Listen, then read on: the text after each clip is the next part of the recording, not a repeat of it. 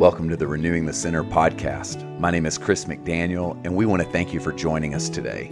Here at Renewing the Center, we're answering God's call to work for the spiritual renewal of the church. For more information, visit renewingthecenter.org. We're glad to have you with us today. Now, let's make some space for God's renewing work. Today, we're going to look at Psalm 103 and read just five verses with an eye toward uh, thinking about our souls. And for some of you, maybe you haven't thought about your soul in a while. So today's going to be a good day to do that. Bless the Lord, O my soul, and all that is within me. Bless his holy name. Bless the Lord, O my soul, and do not forget all his benefits, who forgives all your iniquity and heals all your diseases, who redeems your life from the pit, who crowns you with steadfast love and mercy who satisfies you with good as long as you live, so that your youth is renewed like the eagles. This is the word of the Lord. Thanks be to God. Father, I, I do ask you to help us today to think about our souls.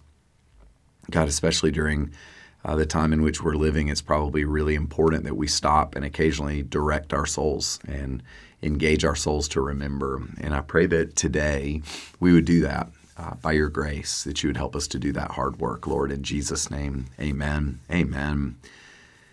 So, two times here in the first two verses, uh, David, the poet, says, Bless the Lord, O my soul.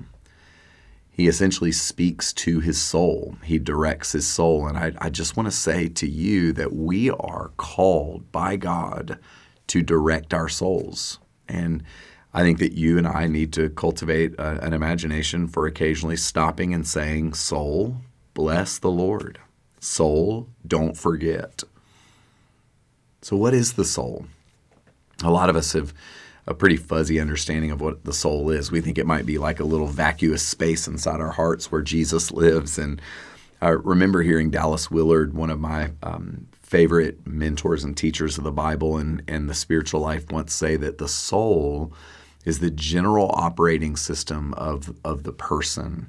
So it's the sum total of your mind, your will, your heart, your emotions. Um, your soul is like your iOS operating system on your on your laptop. And so when David says, "Bless the Lord, O my soul," what he's really saying to himself is the sum total of my mind, will, and emotions, what I feel, what I think, what I'm passionate about, what I'm worried about. You, all of you, bless the Lord. And I believe that we need to stop and ask the question why would we or David need to direct his soul? Wouldn't the soul just be the place where Jesus lives and that's enough? I think it's because David understood that it was the nature of our souls to feel trafficked or uh, bogged down during difficult times, that it's a normal reaction to feel bad or depressed when things are hard. Uh, it's like we've used this imagery in the midst of the pandemic here on the podcast. You know, sometimes we carry burdens, and it's like being tasked to carry a 50 pound rock. You know, most of you listening to me could do that if I handed you a 50 pound rock and said, Here, hold this. But you couldn't hold that rock forever.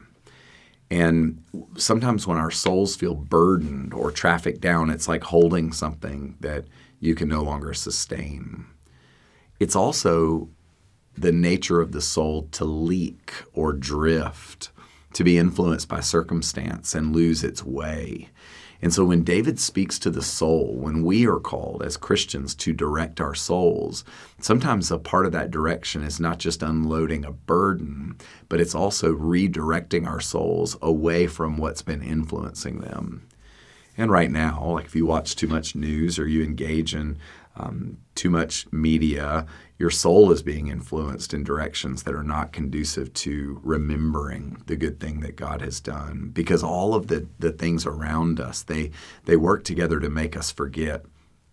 And David, I think, in this moment is reminding us that when we leave ourselves to our own native way, when we uh, allow the soul just to go wherever it's going to go, that we end up forgetting really important things that God wants to do in our lives.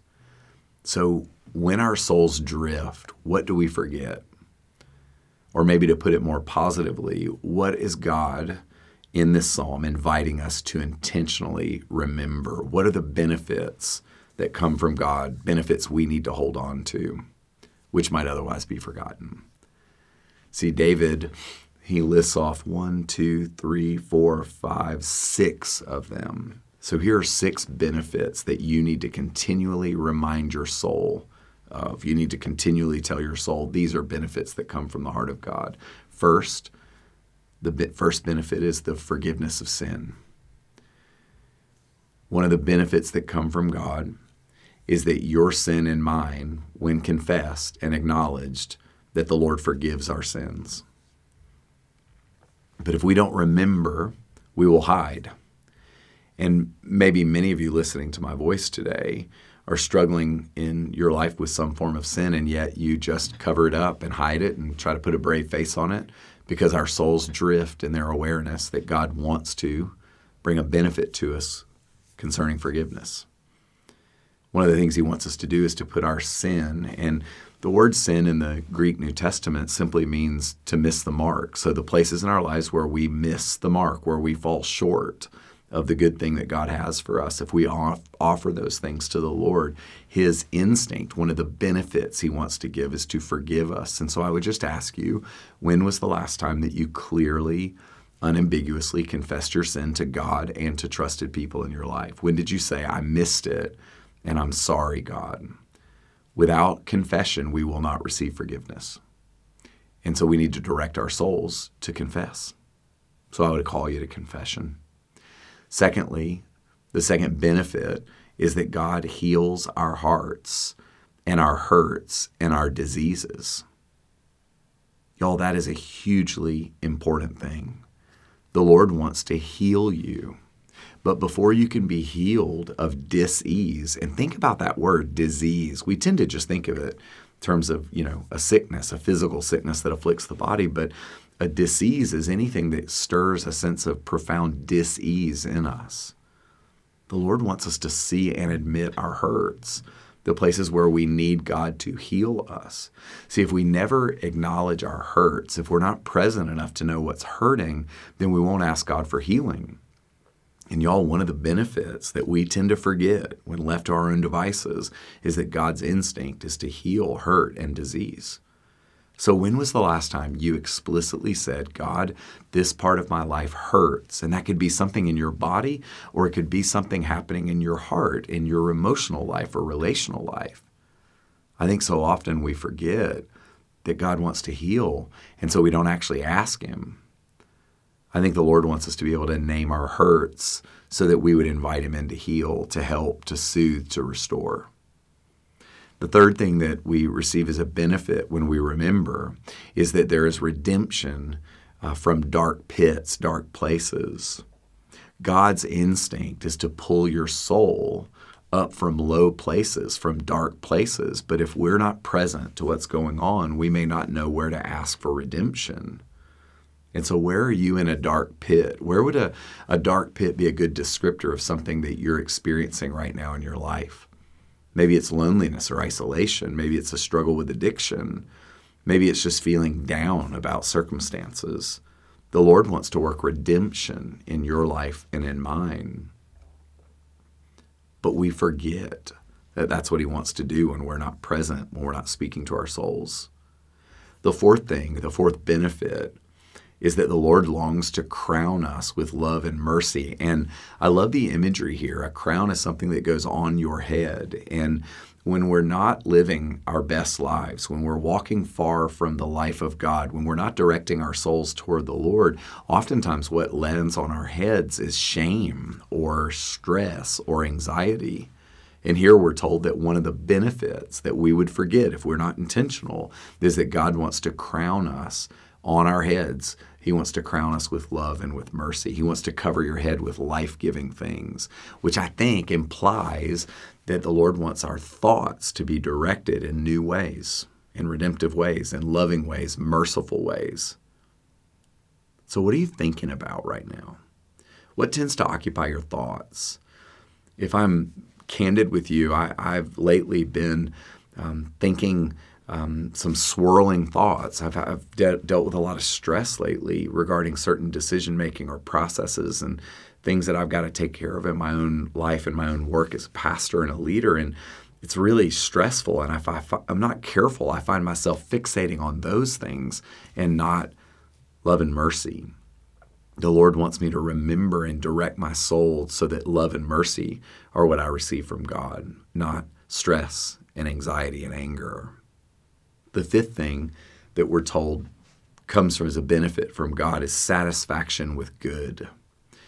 And I've been thinking about this as I was looking at this text in, in preparation for this podcast. And I've thought, like, you know, we spend a lot of our energy trying to be satisfied. You know, a lot of actually, a lot of our sin comes because we just want to finally feel satiated or satisfied.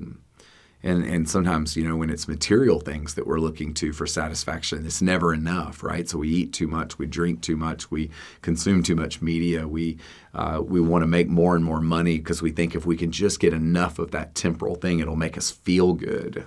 But it never does. It doesn't give us joy. Happiness is fleeting, it's temporal. And yet, here we're told that we need to continue to intentionally remember that one of the benefits of God is that He wants to bring satisfaction to our souls, but satisfaction that comes from Him that's truly good.